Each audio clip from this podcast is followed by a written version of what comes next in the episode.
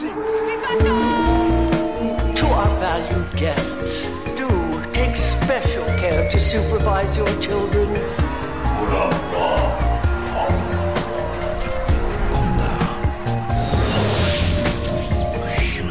Het is weer ochtend in Pretparkland. Goedemorgen pretparkland en welkom bij je ochtendelijke pretparkpodcast. Mijn naam is Erwin Taats en samen met Jelle Verelst doe ik vanochtend een graai in onze Instagram Grabbelton.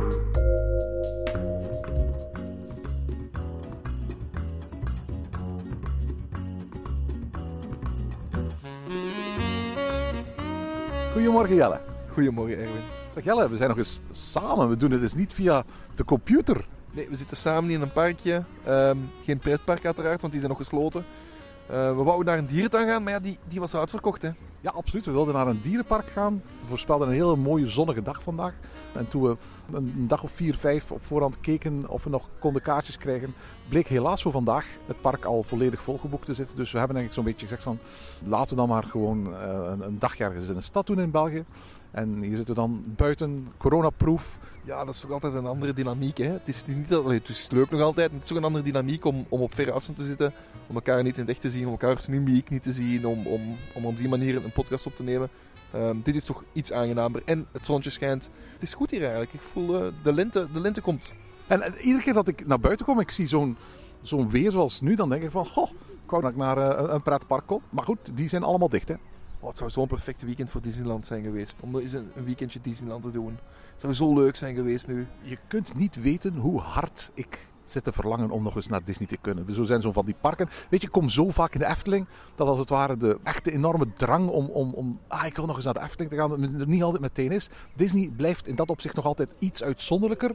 En als het zo mooi weer is, zoals de afgelopen twee weken al regelmatig heel mooi weer is geweest en ook behoorlijk warm, het is nu pakweg 15 graden of zo, dan bekruipt mij echt zo die ontzettende zin om gewoon eens terug door Main Street te gaan wandelen. Ik weet dat dat hele kasteel in de stijger staat, maar dat neem ik er met alle liefst bij. Pirates en Phantom Manor te gaan doen en eens met de boot te gaan varen en, en uh, ja, gewoon eens te genieten van Disney. Ja, gewoon zo dat, dat vakantiegevoel nog eens te hebben. Hè. Misschien is dat misschien ook het meeste waar ik naar snak. Het moet dan niet per se een pretpark zijn, maar dat vakantiegevoel nog eens hebben. Het is nu al ja, van in de zomervakantie geweest dat ik eigenlijk nog eens had mijn huis mee kunnen gaan. En oh, ik heb er zo... Kom, we zijn al een pokeball gaan eten, we zijn donuts gaan eten in een lokale donutshop hier. Oké, okay, oké, okay, maar ik bedoel een weekendje weg. Of normaal gezien ben ik iemand die graag eens, eens een weekendje weg doet, die graag eens een citytripje doet, die, die ja, ja, gewoon op vakantie is. En dat maar goed, in België kunnen citytrips. Hè? Ik bedoel, de, de, de, de hotels zijn open, de winkels zijn open, de musea zijn open. Het is mooi weer.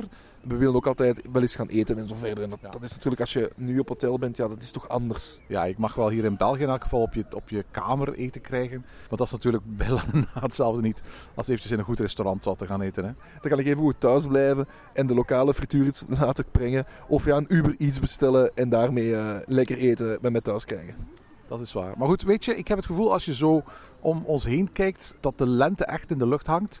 En met de lente misschien ook dat dat virus wat verdrongen gaat worden. Waardoor we misschien tegen de paasvakantie wel eens een pretpark in echt gaan kunnen zien. Ik hoop het. Ik hoop het echt. En oké, okay, de dierenparken zijn open. Jij bent al naar Paradise geweest. Uh... Oh, dat was zo tof. En, en, en vooral dat was heel bizar. Dat was onder nul. Er lag sneeuw. En dat is bijna, bijna niet te geloven. Wij spreken nu hier in 15 graden buiten in het groen zitten in een, in een park. Nee, ik, ik ben blij dat, dat we nu wel buiten kunnen zitten. Dat we ja, deze uitstap hebben kunnen doen met twee. Dat we hier vandaag nu op dit bandje zitten. Want uh, ik had toch niet graag onder nul deze podcast aan het opnemen zijn geweest. nee, nee, maar we wilden het uiteraard wel veilig doen. Dus dat wil zeggen dat we de hele dag buiten uh, uh, doorbrengen vandaag. Maar dat betekent dus ook dat het, fijn is dat het 15 graden is en niet min 15. Zoals letterlijk een, een, een tweetal weken geleden. We hebben echt een, een temperatuurverschil van 30 graden meegemaakt de afgelopen twee weken. Hè? Oh, 30 graden, daar kijk ik echt naar uit. en dan denk je natuurlijk aan Orlando, hè, waar ze regelmatig boven de 30 graden zijn gegaan de afgelopen weken. Hè? Daar heb ik ook zoveel zin in. Gewoon Disney World en even, maar, maar niet hoe dat er nu wel ligt, maar even die zorgen vergeten. En even gewoon de, de normale Disney World, daar heb ik zin in. Ja, want, want Disney World wordt ook altijd maar strenger. Hè? En in plaats van dat de maatregelen daar versoepelen, las ik bijvoorbeeld dat in, in Disney World er nu een nieuw reglement is voor sit-down dining. Waarbij een mondkapje altijd op moet blijven. Ook als je aan tafel zit, tenzij als je daadwerkelijk aan het eten bent. Dus met andere woorden, als je gewoon gaat zitten, zolang je geen drinken of eten hebt gekregen, moet je je mondkapje aanhouden. En als je bijvoorbeeld ehm, je, je voorgerecht klaar bent en het wordt van tafel afgehaald, dan moeten alle mensen rond de tafel weer dat mondkapje op, tot het moment dat het hoofdgerecht op tafel wordt neergezet. Je kan leukere manieren bedenken om gezellig te tafelen. Ja, wat ik me dan bijvoorbeeld ook afvraag, ik heb het nog niet opgezocht, maar de zwembaden in, aan van de hotels zijn die eigenlijk open? En zo ja, moet je dan zonder met een mondmasker op? Ik geloof dat, dat, dat als je zo lang in het water bent, dat je geen mondkapje op moet. Maar als je gewoon ergens in een strandstoel ligt, dat dat wel de bedoeling is. Dus dan eh, kom je terug van je vakantie met, zo, met zo'n half gebruikt gezicht. in Orlando zou dat wel eens een consequentie kunnen zijn, inderdaad. Ja, ja ik, ik neem aan als je... Dus sowieso, dat zal sowieso zo zijn. Hè? Want als je gewoon een hele dag door een park loopt en je hebt een mondmasker op... Ja, want ik kom altijd eerst zo rood als een kreeft en daarna een paar dagen later bruin als speculoos terug naar huis. Dan, dan heb je gewoon een, een half bruin gezicht, hè. Dat zou wel grappig zijn. Ik, ik, vraag me, ja, dat, dat, moet wel zo zijn, denk ik. Dat, het kan niet anders. Ja, en dan die Engelsen die zich nooit insmeren, die dan helemaal rood zijn. ik, zie, ik zie het helemaal voor mij. Nee, maar dat, dat, dat, is volgens mij echt wel de consequentie van, van, van als jij dus inderdaad naar Walt Disney World gaat. Veel Amerikanen gaan maar voor twee of drie of vier dagen of zo. Natuurlijk, als, als je uit Europa gaat, dat kan natuurlijk nog niet. Dan ga je vaak voor tien dagen of voor, voor veertien dagen richting Florida. Dan heb je natuurlijk 14 dagen lang die blootstelling aan die zon. Dus dan heb je, kom je inderdaad met een half gebruind gezicht terug naar huis. Beetje grappig eigenlijk toch? Hè? Dat is uh, bizar. Laten, laten we hopen dat dit allemaal niet te lang meer gaat duren. Dat we volgend jaar, ik denk dat dit jaar misschien nog, deze zomer gaan we niet naar Amerika kunnen gaan, maar de zomer daarna hoop ik dat we toch terug naar een normale Disney World kunnen gaan bezoeken. En dat we gewoon normale vakanties terug kunnen hebben, want ik, ah, ik mis het echt. Ja, absoluut. Ik heb zo'n zo'n klein pinbordje bij me thuis hangen. En als ik nou Walt Disney World koop, dan is de traditie dat ik altijd een pin koop met het jaartal op. En ik heb een, een, een continuous streak, om het maar eventjes zo te zeggen, sinds 2011. Dus ik heb van elk jaar een pin van Walt Disney World van 2011. Ik heb dus ook een van vorig jaar, 2020, omdat ik daar nog in februari geweest ben. Maar volgens mij komt er geen pin bij van 2021. Of je moet hem laten overvliegen. Maar... Nee, nee, nee, nee. Ik bedoel, ik, ik, ik, ik, net op, op dat pinbord, ik heb niet veel pins, maar ik heb alleen maar pins van parken waar ik echt geweest ben, van attracties die ik echt gedaan heb en van jaartallen waar ik echt op dat moment ook echt geweest ben. Ik bedoel, het zijn persoonlijke herinneringen. Het is, het is geen pincollectie om bij wijze van spreken de collectie zoveel mogelijk te hebben als je nu in 2022 gaat, ga je dan de opening van 2021 op het pinbord laten? Of ga je die dan meteen naast die van 2020 hangen? Meteen naast 2020. Ja, het zou toch leuk zijn om daar een opening te laten, omdat je dan altijd herinnerd wordt aan deze slechte tijd. ja, als, als symbolisch op een of andere manier. Ik heb, ik heb wel wat ruimte op dat, op dat, op dat pinbord, dat wel. Um, maar aan de andere kant weet ik niet of, of, of we de afgelopen periode en de maanden die nog gaan komen per se zo lang nog willen herinneren. Ik denk dat ik zo snel mogelijk bij één keer, als weer normaal is, weer terug wil doen alsof dit nooit is gebeurd. Ik zat onlangs gewoon op mijn iPhone te kijken naar foto's van het afgelopen jaar. En, dat, dat doe je zo af en toe eens. Zo van, dan, dan kijk je naar wat je allemaal meegemaakt hebt. Naar feestjes, weekendjes weg en vakanties, et cetera. Ja, die, die foto's van de laatste maanden, dat, die zijn zo saai en zo leeg. Als ja, het, absoluut. Ja. Als het van feestjes gaat en zo verder. Het zijn, het zijn, vooral heel veel screenshots van foto's waar je met twintig mensen in Zoom en dan met, met één zielig glaasje champagne of iets dergelijks voor je computer zit. oh, die, die, die online borrels die werken toch echt niet. Hè? Dat is, dat is verschrikkelijk. dat niet werkt. En daarom ben ik blij dat we deze, deze ochtend in Pretparkland nog eens in het echt kunnen doen. We hebben een aantal versoepelingen meegemaakt deze zomer. We hebben onder andere uh, een verslag gemaakt van de opening van Wakala uh, toen, het, toen het weer kon, et cetera. Maar de afgelopen maanden uh, waren eigenlijk alle afleveringen van Ochtend in echt op afstand. We wonen ook niet in mekaars buurt, waardoor het moeilijker is om zomaar eventjes langs te gaan bij, bij, bij, mensen. Dus ik ben blij dat we dit nog eens in het echt kunnen opnemen. Ik denk wel dat, dat onze luisteraars ook zullen horen dat dit anders klinkt dan anders. Ja, misschien is de kwaliteit nu minder. Ik weet het eigenlijk niet of dat uh, de kwaliteit nu minder is. Nu, we nemen het op in een stadspark in het midden van een stad. Dus in plaats van die white noise die altijd op de achtergrond hoort, horen nu in principe waarschijnlijk de geluiden van mensen die hier samen met ons op veilige afstand, we moeten wel zeggen, uh, ook plezier aan het beleven zijn. Want van mensen die een hond aan het uitlaten zijn, van mensen die drankjes hebben meegenomen, die ijsjes aan het eten zijn, die gewoon plezier aan het maken zijn. Dat is op zich wel heel erg tof om terug, bij wijze van spreken, het leven terug te zien keren naar onze wereld. Ja, wat ik hier bijvoorbeeld zie is dat er al heel vaak eh, mensen met jonge kinderen voorbij komen voor een of andere zoektocht. En die trekken altijd een foto van hetzelfde kleine standbeeldje. Ik wil zo meteen eens gaan kijken wat dat standbeeldje precies is. Hè? Ja, dat is wel tof natuurlijk. Dat, dat, dat steden allerlei outdoor activiteiten organiseren. Hier waar we vandaag zijn is een FC de kampioenen zoektocht uh, aan de gang. Waarbij je een soort van wandeling kunt maken en barcodes gaan, gaan inscannen. En dan allerlei dingen van FC de kampioenen uh, kunt terugvinden. En ik vermoed dat dat beeldje dat ze aan het, aan het fotograferen zijn, dat daar iets mee te maken heeft eerlijk gezegd. Ja, ik vermoed het ook. Maar we gaan het straks zien. Zeg, laten we nog eens een graai doen in de grabbelton uh, van vragen die we via Instagram en Facebook hebben binnengekregen. We hebben weer heel veel vragen binnengekregen. Um, we hebben um, weer heel veel vragen over corona gekregen. We gaan die vragen gewoon niet beantwoorden. We hebben gezegd wat we wilden zeggen hier in de inleiding.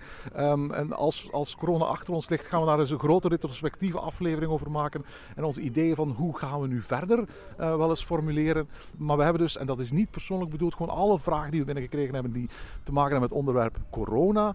Uh, die hebben we gewoon gezegd van, die gaan we niet beantwoorden. Maar dat, dat laat nog altijd heel veel andere vragen open. Ik zie dat jij door de lijst aan het scrollen bent. Jelle, um, vertel eens, heb je een vraag gevonden? Ja, misschien eerst nog eens excuse excuseren voor de mensen die, waar we niet aan hun vragen toekomen. Want we hebben weer talrijke vragen gekregen. En ja, we kennen onszelf de laatste keer ook. We willen altijd kort beantwoorden. Gaan we, gaan we, gaan we, gaan we, gaan we eens proberen of we... Want vorige keer hebben we maar vijf vragen beantwoord of zo. Gaan we eens proberen, proberen toch iets korter. Iets minder kleine boodschap. Laten we het zo doen. Ja, ook voor mij trouwens. Voor onze um, lieve collega's van Kleine Boodschap. Um, proficiat met jullie 200ste aflevering. Want ik had het nog niet gezegd. En uh, bij deze proficiat heren. Ja, absoluut. Toffe aflevering, die 200ste. Goed, we vliegen er meteen in. En um, laten we meteen met een moeilijkere vraag beginnen misschien. Wat is de meest underrated Disney-attractie? Dat is een vraag van Flying Brian. Weet je, nu de vraag gewoon zo aan mij lukraak stelt... Uh, het antwoord dat mij meteen te binnen schiet... dat is de Tomorrowland Transit Authority People Mover. Uh, de, de, de, de, vroegere Wetway People Mover uit uh, Tomorrowland in Walt Disney World. Dat is een soort van monorail. Het is niet echt een monorail natuurlijk. Het is een magnetisch aangedreven people mover. Dus een voertuig, eigenlijk een soort van publiek transportmiddel. Dat je eigenlijk 10 minuten lang op pakweg wat, drie meter hoogte of iets dergelijks een overview geeft van, van alle gebieden van Tomorrowland in het, in het Magic Kingdom. Het, doet niks, hè, voor alle duidelijkheid. Ik bedoel, je stapt in een treintje en dat treintje rijdt 10 minuten rond, maar op een ontzettend soepele manier. Het is, het is absoluut geen stoomtrein of zo. Het treintje kan vertragen en versnellen. Gaat ook een aantal keren ergens binnen. Gaat op een bepaald moment gewoon letterlijk in Space Mountain. Je gaat eigenlijk tussen de twee lifthills van, van de twee Space Mountain banen door. Je gaat op een bepaald moment uh, door het gebouw van onder andere Buzz Lightyear, uh, waar je dan via vensters eigenlijk inkijkt op de, op de Dark Ride scènes. En vooral s'avonds als het donker is, is het werkelijk fantastisch. Tomorrowland is sowieso een van de meest geweldige gebieden om, om s'avonds te gaan bezoeken. Het wordt prachtig uitgelicht. Er staat ook nooit een wachtrij, want het is de attractie met de grootste capaciteit van alle Disney-parken ter wereld.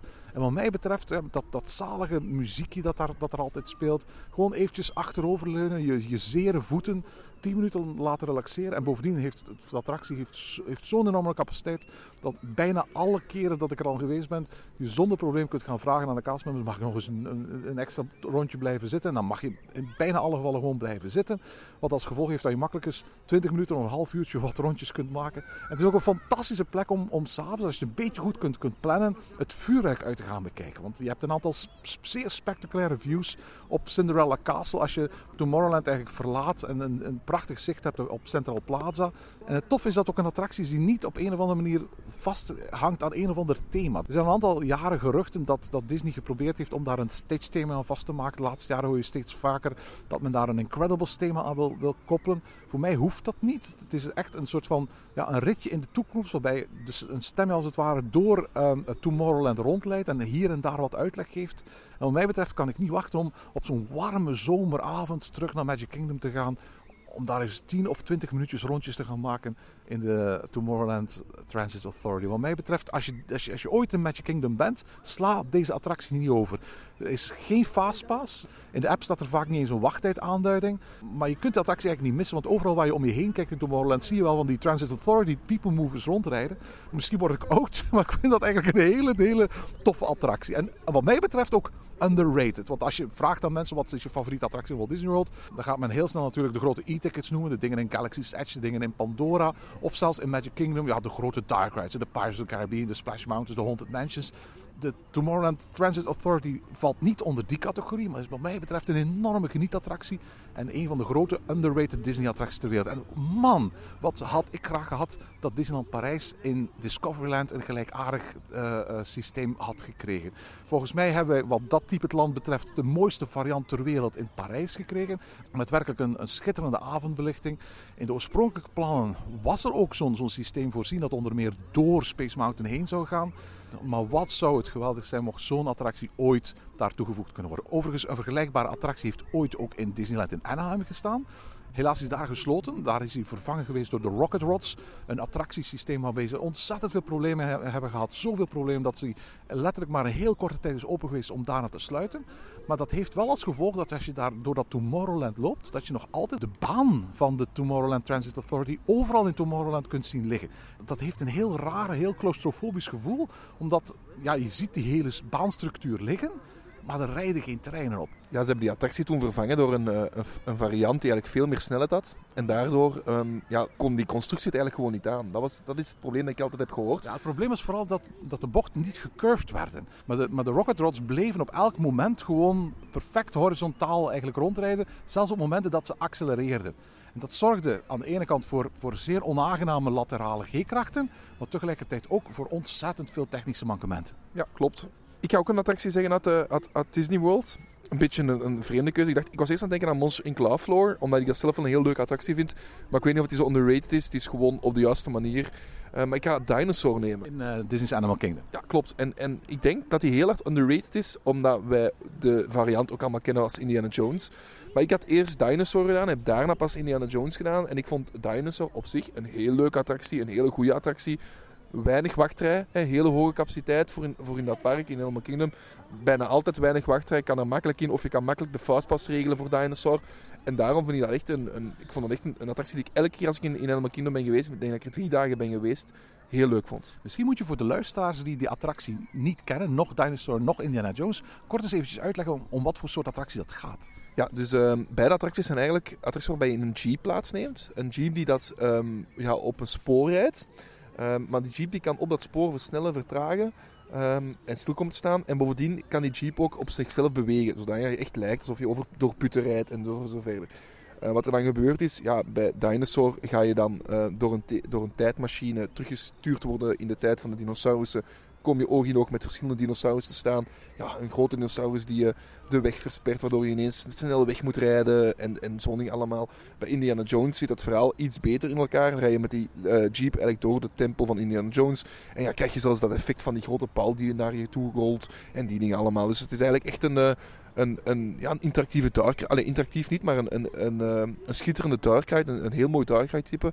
Dat in eender welk ander park als fantastisch zou gevonden worden. Maar volgens mij in Animal Kingdom een beetje onderbelicht blijft. Omdat die Indiana Jones versie door, door de meeste Disney fans als, als een superieure wordt beschouwd. Ik weet trouwens dat Dinosaur in Disney's Animal Kingdom de favoriete uh, Walt Disney World attractie is van onze collega Tom van Lieferingen. Dus, dus helemaal underrated is hij niet. Nee, ik zeg het, ik vond die zelf ook heel leuk. En ik denk dat ik hier zelf ooit in de podcast heb gezegd van ik vind Indiana Jones eigenlijk minder goed dan Dinosaur. Maar toen ik Indiana Jones um, twee jaar geleden in Japan heb gedaan, vond ik eigenlijk Indiana Jones weer beter. Dus misschien is het ook een beetje de herinnering die terugblijft. Maar ik moet wel zeggen dat ik heb beide versies verschillende keren gedaan. Zowel de versie in, in Tokyo Disney Sea als de versie in, in Disneyland Anaheim. En van de twee vond ik ook de versie in Tokyo Disney Sea de beste. Dus misschien speelt dat ook mee. Ja, het zou kunnen. Ik, van, van Disneyland was het ook zo dat het die, ja, op, het, op het einde van een drukke dag zat bij ons. En dat we daar ook um, lang voor hebben gewacht. En misschien dat dat daar ook mee te maken had. Terwijl in Tokyo Disney um, de, de minder was en goed doorliep. En misschien dat daar ook iets mee te maken had. Ik durf het niet zeggen. Um, maar ik, ik weet dat ik vanuit toen ik Tokyo Disney de attractie heb gedaan, dat echt wel als de betere vond. Zijn we kort en bondig bezig met Jelle? Nee, we zullen naar de volgende vraag gaan. Alright, volgende vraag. Grabbedon vraagt van Vermoten. Sorry dat ik je um, alleen maar je achternaam geef, maar dat is toevallig ook je Instagram-handle. Zien jullie nog een toekomst in Boudewijn Sea Park? Ehm, waarschijnlijk is de vraag eh, van deze vraagsteller geïnspireerd door een aantal dingen die eh, de afgelopen week in de Belgische politiek gespeeld hebben. Namelijk dat eh, nu wel degelijk, bij wijze van spreken, het, het, het, laatste deel van het proces is ingezet in België om het houden en kweken van dolfijnen in, in, in dolfinaria voor altijd te bannen. Uh, wellicht wordt dat een gradueel proces waarbij uh, er het, eerste kweekort wordt uh, verboden, zodat dolfijnen geen kleintjes meer mogen krijgen. Het importeren van nieuwe dolfijnen is volgens mij nu ook al niet meer toegestaan. Maar uiteraard, dolfijnen kunnen 50, 60 jaar oud worden in gevangenschap. Dus op zich is dat niet voldoende om op korte termijn eigenlijk een einde te maken aan dolfinaria in België. Want ze hebben letterlijk nog een aantal dolfijnen zitten die nog maar een paar jaar oud zijn. Ehm, dus in, principe zou ze nog altijd een halve eeuw met die wetgeving verder kunnen gaan. Ehm, het lijkt erop alsof er toch sneller een einde zou moeten komen aan, aan, aan uh, uh, het houden van dolfijnen. Als dat gebeurt, dan zit Boudewijn Park met een probleem natuurlijk. Hè. Ja, er zijn nog andere dingen. Hè. We hebben een, een, een indoor uh, park, uh, Bobos Indoor, wat echt wel heel goed draait. Eerder een lokale, regionale functie heeft, dan dat een toeristische functie heeft. Het is ook vaak als enige onderdeeltje open op het moment dat de rest van het buitenpark gesloten is. Er is een buitenpark met attracties, inderdaad. Maar voor alle duidelijkheid, die attracties dat moet je echt zien als een soort van extraatje bovenop dat dolfinarium. Ik denk dat Boudewijn Seapark, de toeristen die naar Boudewijn Seapark komen, niet komen omwille van de Orca-achtbaan of omwille van de stoomtrein die er staat, omwille van de vele Zamperla-attracties die er staan. Ik denk dat de mensen in de eerste plaats komen om dolfijnen te zien. Uh, er is ook een zeeleeuwenvoorstelling. En daarna natuurlijk, om er een volle dag van te maken, zijn er een heleboel attracties. Maar ik denk dat als je die, die, die, die weenie van die dolfijnen weghaalt, uh, dan wordt dit park in één keer wel heel erg regionaal. En ik kan me wel voorstellen dat het uh, voor Aspro op dat moment niet zo interessant meer is om dat park uit te gaan baten. Want dan ben je de grootste trekpleister in één keer kwijtgeraakt. Bovendien is het ook zo, en dat is, ook interessant om te weten, dat Aspro eigenlijk alleen maar de attracties bezit en de uitbatingsrechten heeft. Het park zelf is tot op vandaag van de stad Brugge zelf, waar het Boudewijn ligt. De gronden die zijn eigendom van Brugge. Dus ze kunnen daar eigenlijk ook heel weinig anders mee gaan doen dan het uitbaten van wat ze daar uiteindelijk hebben staan. Bovendien heeft Aspro ook niet de naam van, van, van een parkengroep te zijn die ontzettend veel investeert. Eén keer ze een park gekocht hebben, houden ze het min of meer in leven. Maar ik kan mij bijvoorbeeld niet voorstellen dat mocht het Dolfinarium moeten sluiten, dat ze daar op die plaats van het Dolfinarium in één keer een hele grote andere attractie gaan bouwen ter vervanging. Ik denk dat uh, het gevolg zal zijn van het sluiten van een Dolfinarium dat in eerste instantie dat Boudewijn Sea Park terug zal vallen op een heel regionale functie. In plaats van de nationale functie die het op dit moment heeft als het Dolfinarium van België. En dat na enkele jaren misschien nog hoogstens dat Bobo Indoor Park een soort ja, heel lokaal indoorpark kan blijven. Maar dat het Sea Park zoals we het nu kennen zal ophouden met bestaan. Ik kan daar eigenlijk bijna geen toekomst voor zien. Ik weet niet of dat voor je verhaal helemaal klopt. Ik kom, van, ik, ik, kom niet uit de regio van Brugge. Ik, kom uit de andere kant, uit de Kempen. Dat horen mensen ook aan mijn, aan mijn, stem waarschijnlijk. Ik denk dat Boudewijn Seapark echt een, een meer regionale speler is. En ook, ook al langer is. Dat dat um, vooral mensen naar, naar het park toetrekt met jonge kinderen en ik denk dat die dolfijnen daarbij een extraatje zijn. Ik weet niet of die dolfijnen echt nog de, de aantrekkingskracht zijn op dit ogenblik. Ik, ze pakken er ook niet meer mee uit. Ze zijn er ook niet meer zo trots op, denk ik, als dat ze er vroeger op waren. Het is ook lastiger geworden natuurlijk vandaag de dag in het, in het, in het klimaat dat we nu hebben rond het houden van dat soort dieren. Om echt ten volle bij wijze van spreken met die dolfijnen uit te pakken. Hè? Nee, voilà. Dus ik denk dat dat sowieso al een extraatje is dat ze hebben. En ik denk dat dat park kan blijven doordraaien als regionaal park. Het gaat, het gaat niet kunnen opborsten met, met bellenwaarden, met Plopsaland met Bobbejaanland en Wallaby. Maar het gaat wel als regionaal park, net zoals Plopsaco regionaal park is, gaat dat wel kunnen blijven bestaan, denk ik. En gaat dat wel ja, zijn rechten hebben om te blijven bestaan voor gezinnen met jonge kinderen uit West-Vlaanderen. Een deel van het Boudewijn Seapark is op dit moment trouwens een vaccinatiecentrum voor, voor Bruggelingen natuurlijk. Dus, dus uh, wie al lang niet meer in Boudewijn Seapark is geweest en van Brugge is, die kan er wellicht binnenkort, als hij er nog niet geweest is, uh, gratis langs gaan om zich te laten vaccineren. Ik vermoed niet dat je de, de dolfijnen te zien zult, zult krijgen op dat moment. Uh, maar je zult wel naar, naar Boudewijn kunnen naar voeten. Het zou wel goed zijn om zo het prikje te krijgen terwijl je naar een dolfijn kijkt. Het zou, zou wel afleiden. Het zou misschien een manier zijn om, om bijvoorbeeld bepaalde twijfelende antivaxers over de streep te krijgen. En zeggen van, kijk, je mag nog een, een, een, een, een dolfijnenshow gratis erbij zien achteraf. Goed, um, Joep Gutters heeft dan ook een vraag gesteld. Alright. Um, als je een tijdmachine had, welk park zou je in de toekomst willen bezoeken en welk zou je in het verleden willen bezoeken? Ik ben nooit in Disneyland in Anaheim geweest in de, de gloriejaren pakweg tussen 1955 en 1980. En met gloriejaren bedoel ik zo die jaren waar alles kon, waar alles in ontwikkeling was. De eerste keer dat ik Disneyland in Anaheim heb gezien, was het al bij wijze van spreken de grote wereldspeler die, die, die, die, het, die het nu is. En als ik, als ik boeken lees over die, die pakweg de eerste 25, 30 jaar uit zijn geschiedenis, als ik daar filmpjes van zie op internet, als ik daar foto's van zie, dan lijkt me dat echt een park waar ik heel graag eens naartoe was geweest. Ik denk ook dat, dat ik heel graag eens naar, naar de Efteling terug zou gaan in zo'n periode jaren 70, jaren 80. Dat lijkt mij heel fijn, omdat dat is... ik- Eind van de jaren 80 ben ik wel in de Efteling geweest, maar die, die hele vroege periode, eh, waarbij het, het park ook nog echt een veel, veel lokalere functie had. En waar eigenlijk in mijn visie volgens mij ook veel meer groen aanwezig was, veel meer bos aanwezig was. Waarmee het veel meer een wandel- en kuierpark was dan, dan, dan echt een attractiepark. Ehm, ja, als het gaat om parken terug te bezoeken in, de- in het verleden, dan zouden dat wat mij betreft de twee parken zijn waar ik het liefst naartoe terug zou gaan. Geen eh Meliepark voor jou? Heb ik meegemaakt. Ja, maar zou, het zou je het graag terugzien? Zou je graag terug zo naar die tijd gaan waar je als kleine Erwin naar Meliepark ging?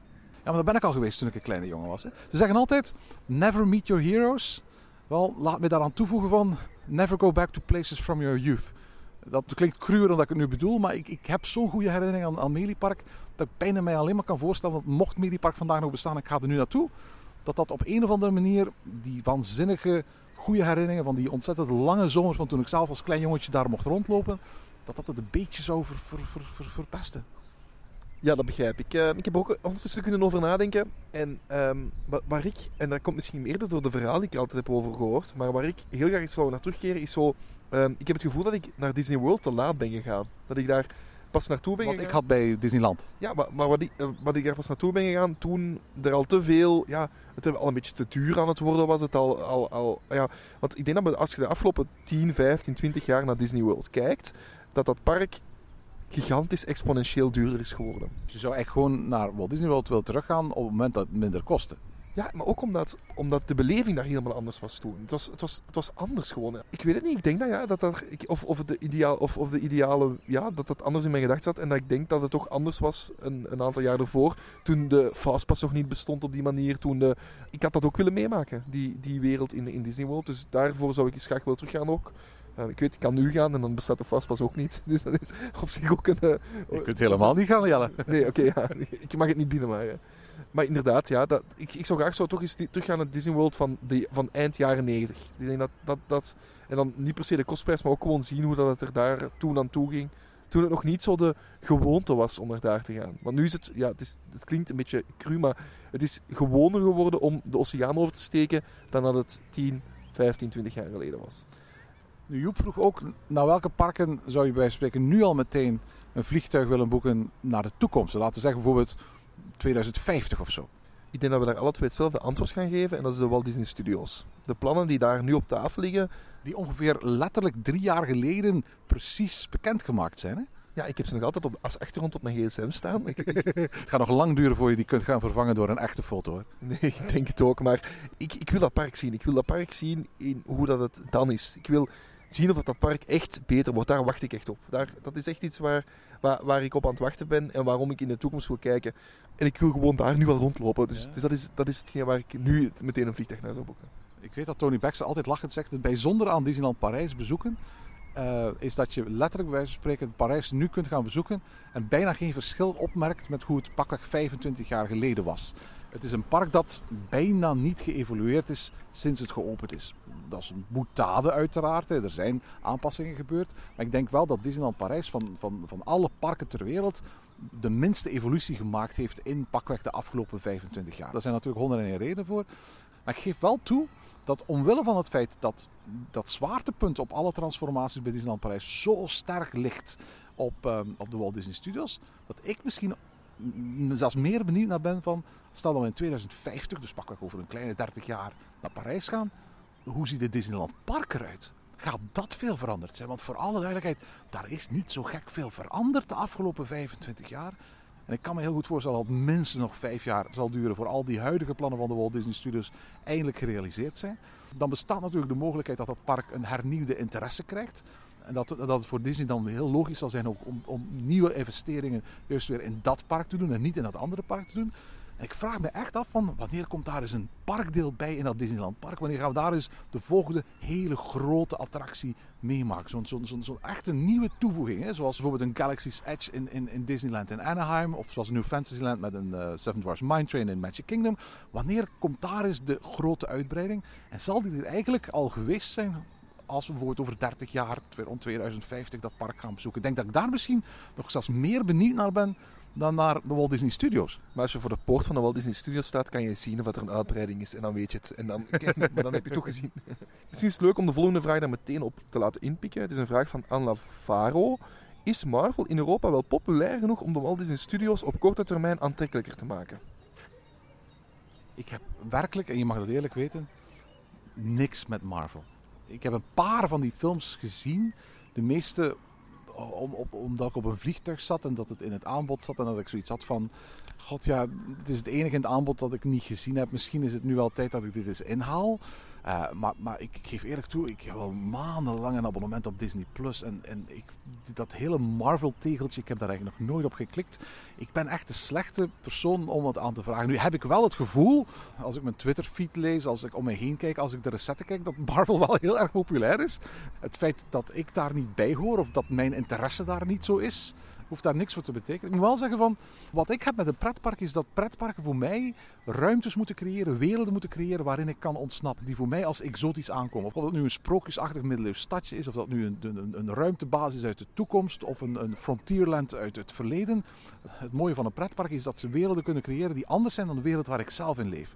Ik heb wel het gevoel dat heel veel Marvel-films, los van een aantal zaken zoals Black Panther, zich voor een heel groot stuk in een heden of alternatief heden afspelen in steden zoals wij die nu kennen, althans Amerikaanse steden zoals we nu kennen. En op plekken waarbij eigenlijk bij spreken vooral de strijd tussen de personages een grote rol spelen. En veel minder de plekken waar die films zich afspelen. Wat ervoor zorgt dat Marvel in mijn ogen, maar opnieuw, ik ben absoluut geen kenner, misschien niet de, de, de meest aantrekkelijke eh, IP is om een pretparkwereld van te maken. Dat zie je ook bijvoorbeeld in de schetsen die tot nu toe buitengekomen zijn van Avengers Campus in Walt Disney Studios.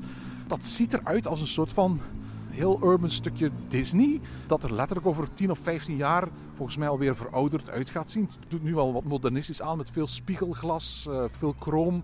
Maar echt de wereld waarin ik me kan gaan onderdompelen, zoals een Frontierland of een Adventureland of een Pandora of een Galaxy's Edge. Dat is het niet. Hè? En voor mij is dat wat mij een beetje tegenhoudt om Marvel volledig te omarmen als pretpark-IP. Maar ik geloof wel dat het absolute populariteit heeft om een enorm grote aantrekkingskracht te hebben voor een heel groot publiek. Ja, en, wat ik een groot verschil vind met de Marvel die Disney gebruikt en de Marvel die Universal in het verleden heeft gebruikt in Ice of Adventure, is dat Marvel in ehm, Universal echt de stripfiguren meer zijn. En dat je daar dan ontsnapt een beetje in die stripfiguren die je kent. En dat maakt dat je daar wel ontsnapt, vind ik. Want daar ontsnap je naar die stripwereld. Terwijl dat, uh, zoals je zelf vertelt, die, die Marvel-wereld die Disney gaat creëren, ja, dat dat meer dat, dat, kan je ook in New York tegenkomen. Of het is zelfs, het is gewoon New York, om, bij wijze van spreken. Um, dus daar vind ik toch wel een, een, een, verschil in de twee. Aan de andere kant, de vraag is nu, is Marvel populair genoeg? Ik denk dat Marvel inderdaad populair genoeg is om een redelijke, mens, redelijk grote groep mensen daar naartoe te trekken. Maar ook voor mij spreekt het mij minder aan dan, andere uh, Disney-characters. Nu, ik geloof maar al te goed dat, dat Disney Plus zonder Marvel uh, niet had kunnen bestaan. Dus in dat opzicht snap ik me al te goed dat, dat die IP's van onschatbaar belang zijn. Weet je wat ik ook altijd heb bij, bij, bij Marvel? Dat Marvel complexiteit verward met intelligentie. Ja, je wordt als kijker overdonderd met heel veel verwijzingen van de ene film of televisieserie naar de andere film en televisie, van het ene timeline van een figuur naar de andere timeline van een figuur, waarvan de diepgang uiteindelijk niet verder gaat dan het verhaal dat zelf verteld wordt. Terwijl denk ik goede films, goede literatuur een diepgang hebben die het eigenlijke verhaal en de eigenlijke personages overstijgen. En dat is voor mij de belangrijkste reden waarom ik, na het zien van een aantal Marvel-films, lang niet allemaal, het gevoel gehad heb van het is niet voor mij. Maar opnieuw, die eenvoudige complexiteit maakt wel dat bij wijze van spreken de gemiddelde 8 tot 12-jarige zich daar ongetwijfeld ontzettend door aangetrokken voelt. En dat de gemiddelde kiddelt met het in elkaar puzzel van het universum tenminste een aantal uren van straat is. Goed, we hebben een vraag van Johan Ostert gekregen. Is Legoland in Charleroi een realistisch plan? Ik moet eerlijk toegeven, ik volg die plannen een beetje uit de verte. Je moet altijd opletten voor dat soort ballons die opgelaten worden. Want ik heb sinds ik pretparken volg al meer voorstellen van pretparken zien ontstaan dan ik nieuwe attracties heb zien, zien gebouwd worden. Maar voor alle duidelijkheid, als je kijkt naar de locatie, er zijn geen echte grote directe concurrenten. Hè. Ik bedoel, drie kwartier van, van Walibi Belgium uur rijden van Paradise. Uh, genoeg uit de buurt van een Plopsaco. Ver genoeg van alle pretparken in Vlaanderen. Uh, in een provincie die los van Paradise eigenlijk geen andere grote noemenswaardige leisure attracties heeft. Wat mij betreft is het, een ideale plek om zo'n park te gaan bouwen. Ik, ik geloof ook dat het iets is dat toch wel bezoekers uit Vlaanderen helemaal kan gaan trekken. Want Legoland is als, als IP, hoe raar het ook klinkt, ontzettend populair. En heeft de afgelopen jaren denk ik alleen nog maar aan populariteit uh, gewonnen. Uh, niet alleen bij kinderen, maar ook steeds meer bij volwassenen. Die het fijn vinden om, om steeds complexere dingen uit Lego te gaan maken. Of steeds duurdere sets die letterlijk bij wijze van spreken niet in het budget passen van Sinterklaas. Uh, zichzelf cadeau te doen en dan ne uh, neer te gaan planten. Ik, ik, ik, als je ziet wat voor een waanzinnig succes al die Legolands overal ter wereld zijn, dan heb ik niet zozeer over de Discovery Center, maar echt over de parken. Um, als ik zie dat bijvoorbeeld in Orlando uh, Legoland nu uitgebreid wordt met een tweede park, helemaal gethematiseerd rond, rond de figuur Peppa, die doen daar echt gouden zaken. En ik kan me heel goed voorstellen, als je in het midden van Europa, ver van alle andere echte Legolands, daar een Legoland zou kunnen bouwen, dan gaan ze daar goede zaken doen. Bovendien laten we ook even kijken naar de regio. Charleroi is een uh, industriële regio, een heel industriële stad. Um, is, is heel groot geworden, of moest heel groot worden door de steenkoolmijnen. Is dat dan niet gelukt? Als we kijken naar wat is er gebeurd op andere plekken waar veel steenkoolmijnen waren, waar veel staalindustrie was, ja, daar zijn ze ook meer en meer naar leisure gegaan. Hè. Kijk naar Duitsland, um, naar het Roergebied. Ja, Moviepark. Waar Moviepark ligt, maar waar ook een gigantisch groot shoppingcenter ligt, waar een grote indoor skipiste ligt, waar van alles ligt omdat allemaal rond die leisure draait. Uiteindelijk wat je nu vertelt zijn ook de roots van het nou, misschien wat minder geslaagde, maar dat heeft een andere reden een Walligator Park. Dat, dat zijn gewoon zaken die gebeuren als je van economie moet veranderen. In Charleroi heeft dat heel lang stilgelegen, die economieverandering. Met heel grote leegloop van, van de stad. Met studenten die, of, of jongeren die vertrokken uit de stad omdat ze ergens anders gingen studeren en dan niet meer terugkeerden naar die stad. Ja, dus eigenlijk een, een soort van ja, brain drain wordt dat dan genoemd. Waarbij dat de, slimme mensen uit de stad wegtrekken. En, en men is daar nu meer en meer, hè, mede door de komst of mede door de grote populariteit van Charleroi Airport. Wat een, uh, wat een internationale luchthaven is van Ryanair. En daar in de buurt is, is men echt wel bezig met een, met een soort van revive.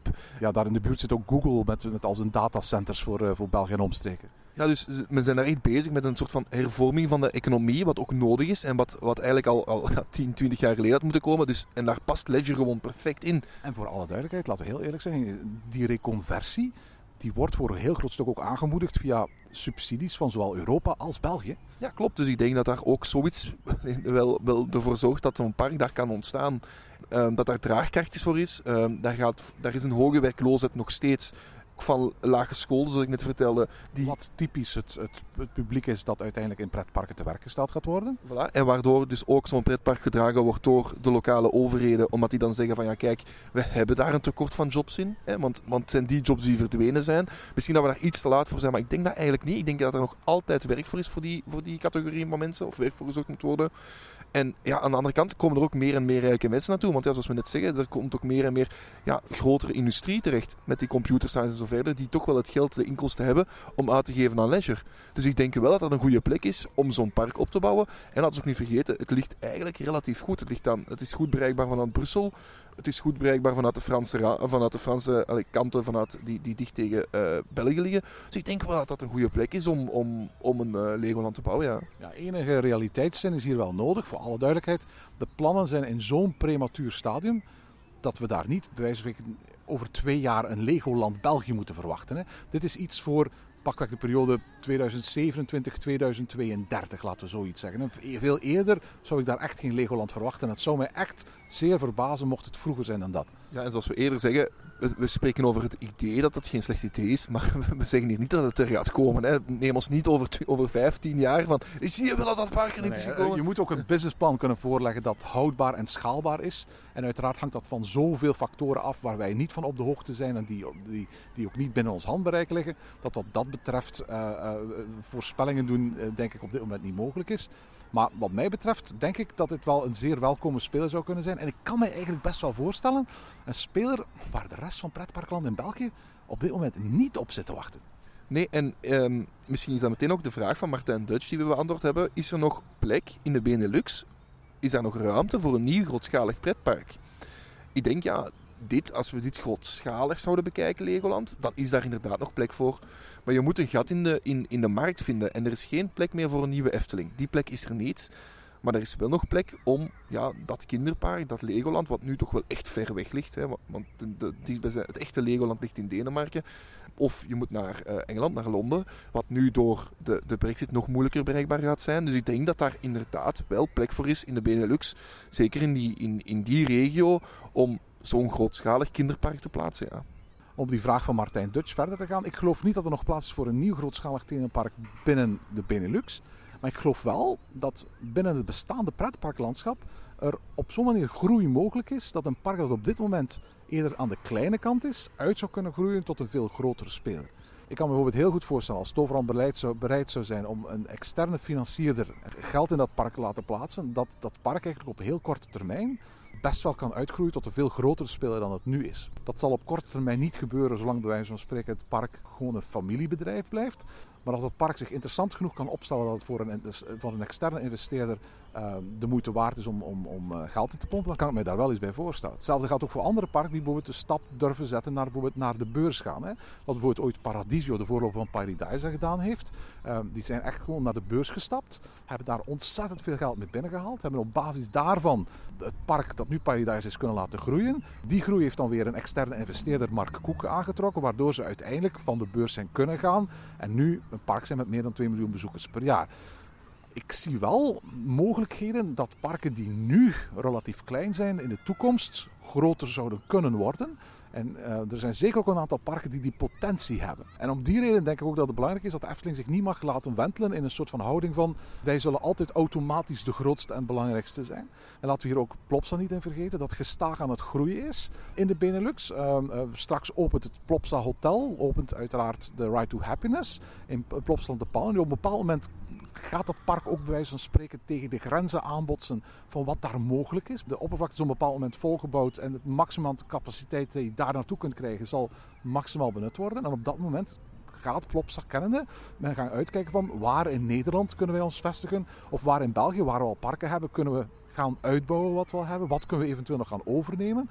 Want Studio 100 gaat niet op een bepaald moment zeggen van en hier houdt het op voor ons. Dus wat dat betreft moet je ook goed gaan kijken naar de investeringen die Plopsaland de komende jaren gaat doen. En zeker op het moment dat je gaat zien dat ze ergens een waterpark of een indoorpark of een combinatie daarvan ergens gaan, opnieuw gaan openen. Wat zo'n locaties ook qua groei naar de toekomst mogelijk maakt. Want ook daar zitten, er denk ik kansen in om, om, om veel groei te realiseren. Ja, ik ben benieuwd. Um, ik denk inderdaad dat er en plek is voor nieuwe lokale spelers. Maar ja, dan, dan is dat geen groot nieuw pretpark. Maar als we over een Legoland spreken, ja, dan is daar wel plek voor. Aan de andere kant denk ik dat je verhaal klopt. Hè. Er zijn een aantal parken in uh, Europa, uh, in de Benelux, sorry, die dat door die grote, die, die grote uh, schaalveranderingen en door de openen van hotels en van zelfs een camping. Hè. Op die gaat eh, een camping met huisjes ook open doen. Um, ik denk dat dat in Toverland gaat dat er ook binnen de 10 jaar staan. En om dan nog eens terug te komen op de vraag die we eerder al beantwoorden. Ik zou over 30 jaar, ik zou ook nu eens gaan in een vliegtuig stappen en zien waar Toverland over 30 jaar staat. Absoluut, absoluut. Zeg, ik heb nog één vraag om af te sluiten. Dat is een vraag van Paging Mr. Morrow. En hij vraagt: van welke IP zouden jullie graag een attractie zien? Populariteit doet er niet toe. Dus uh, IP staat voor Intellectual Property, het gebruik van films en tv-series, stripfiguren in pretparken. En Paging Mr. Morrow vraagt van, kijk, welke IP lijkt jou geschikt voor een pretpark? Is er iets wat nu bij jou te binnen schiet?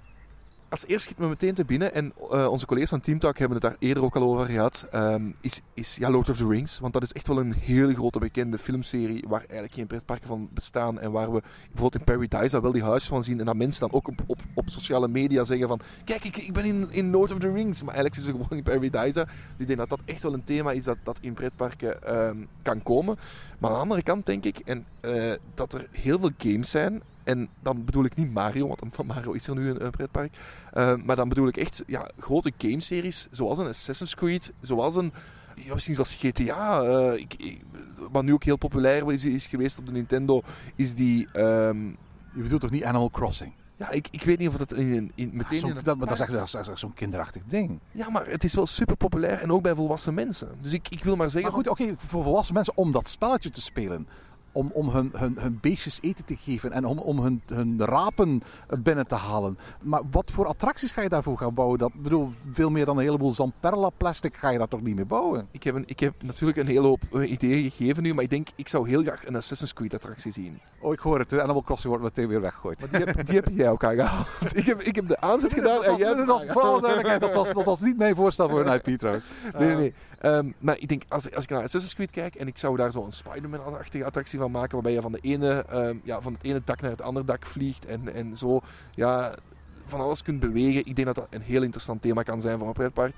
En ehm, voor een pretparkattractie, maar ook gewoon ja, dat dat echt wel interessant kan zijn om op die manier te zien. Ik ga eens een heel raar antwoord geven op die IP. Een antwoord dat je niet gaat verwachten. Een antwoord die volgens mij geen enkele luisteraar van Ochtend in Pretparkland gaat verwachten. En volgens mij ook een, een, een IP dat alleen maar in België bekend is.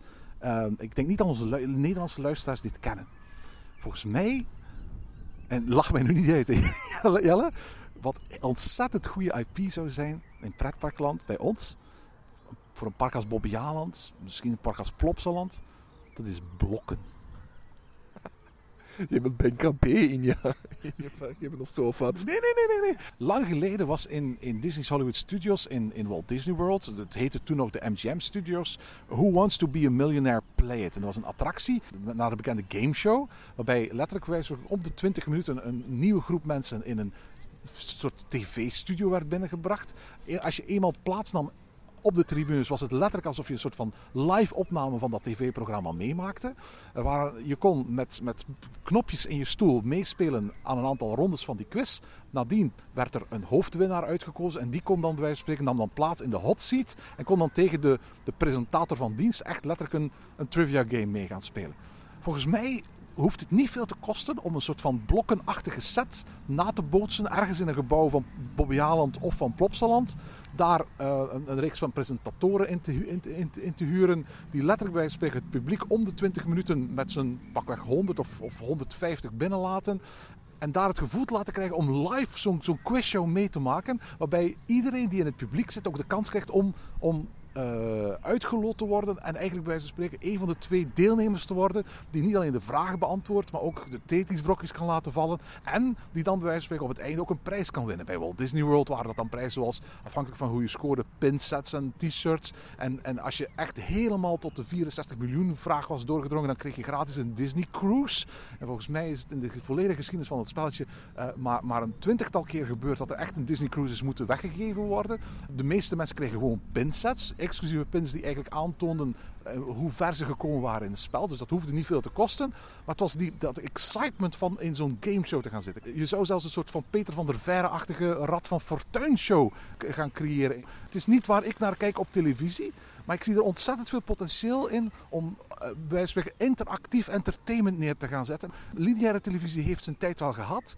Maar pretparken die sowieso drijven op nostalgie, mochten zij die ervaring live kunnen aanbieden, dat is een goudmijn. Een beetje zoals je in Nederland ook lingo zou kunnen in een pretpark Juist, absoluut. Ja. Of met het mes op tafel in het juiste decor en met, met, met de juiste omkadering kan ik mij voorstellen dat de kans voor een publiek om zo'n zo'n zo'n zo'n show live mee te maken echt een toevoeging is. En het toffe van al die quizshows is dat die meestal heel kort duren. 20, 25 minuutjes. Dus je hebt echt van die intervalladers bij wijze van spreken. En, uiteraard bij Disney hadden ze meerdere van die studios tegelijkertijd. Waardoor ze verschillende shows tegelijkertijd konden laten draaien. Ik kan me voorstellen als je, als je publiek groot genoeg maakt. Dat hier een soort van circulaire attractie van kunt maken. Die wat mij betreft eigenlijk een heel bijzonder soort IP-beleving in je park kan brengen. Die mensen misschien niet gaan verwachten. Maar waar, waar achteraf ontzettend veel over gepraat zal worden. Kun je je voorstellen, je zegt van ik heb ooit meegedaan aan het Rad van Fortuin in Duinrel of iets dergelijks. Of bijvoorbeeld ik heb ooit meegespeeld in Blokken in Plopsaland. Hoe, hoe cheesy dat klinkt. En als ik het zo zeg, besef ik hoe cheesy het klinkt. Maar daar zit volgens mij absoluut brood in. Erwin, ik ga je inschrijven voor blokken. Ehm, je krijgt een uitnodiging eh, een beetje later waarschijnlijk. Ehm, ik ben benieuwd hoe je het gaat doen op tv. Als ik thuis kijk, dan denk ik altijd dat ik daar vrij goed in kan scoren. Maar dat lijkt het mantra voor alle quizzen te zijn die je vanuit je woonkamer bekijkt. ja, inderdaad. Nee, het is misschien een beetje een probleem in met de taal. Maar vandaar dat ik ook suggereerde Plopsaland en zeker Bobbejaanland voor België. Omdat Bobbejaanland het vooral moet hebben van een publiek uit Vlaanderen aan de ene kant, Nederland aan de andere kant. Het niet-Nederlandstalig publiek is daar absoluut een minderheid. Dat geldt ook voor Plopsaland. En bovendien, wat houdt hen tegen om bij wijze van spreken alternerende shows te gaan doen? Bijvoorbeeld het ene half uur een show in het Frans, het andere half uur een show in het Nederlands. zo'n dingen moeten toch lukken. Maar blokken bestaat wel enkel in, in Vlaanderen natuurlijk. Dat is waar, maar in dat geval kun je natuurlijk misschien kiezen voor een internationale formule. Denk maar aan bijvoorbeeld Rad van Fortuin of zoiets, wat ze ongetwijfeld in Frankrijk ook wel kennen. Goed, leuk idee. Een, een heel ander idee. eh, ik had het inderdaad niet verwacht. Ik denk dat eh, geen enkele van onze luisteraars zoiets, eh, aan zoiets hadden gedacht. Zeg, we hebben weer nog geen 5% beantwoord van de vragen die we binnen hebben gekregen. Maar ik hoop toch dat de vragen die we wel hebben beantwoord kunnen zorgen voor heel wat eigen gedachten, eigen reflectie, eigen food for thought. En als je het niet met ons eens bent, of juist wel, laat het ons weten. Hè. Ja, en laat gerust iets weten via de social media apps of via ochtend.petterland.be. En de zon komt steeds hoger staan, het wordt warmer. Laten we nog een beetje gaan genieten van het zonnetje en ehm, een wandelingetje maken door deze mooie stad. En tot zover deze aflevering van Ochtend in Pretparkland. Volg ons via het Pretparkland op Twitter, Instagram en Facebook of mail naar ochtend.pretparkland.be. Ochtend in Pretparkland is de pretparkpodcast voor vroege vogels. Bedankt voor het luisteren en maak er een fijne dag van.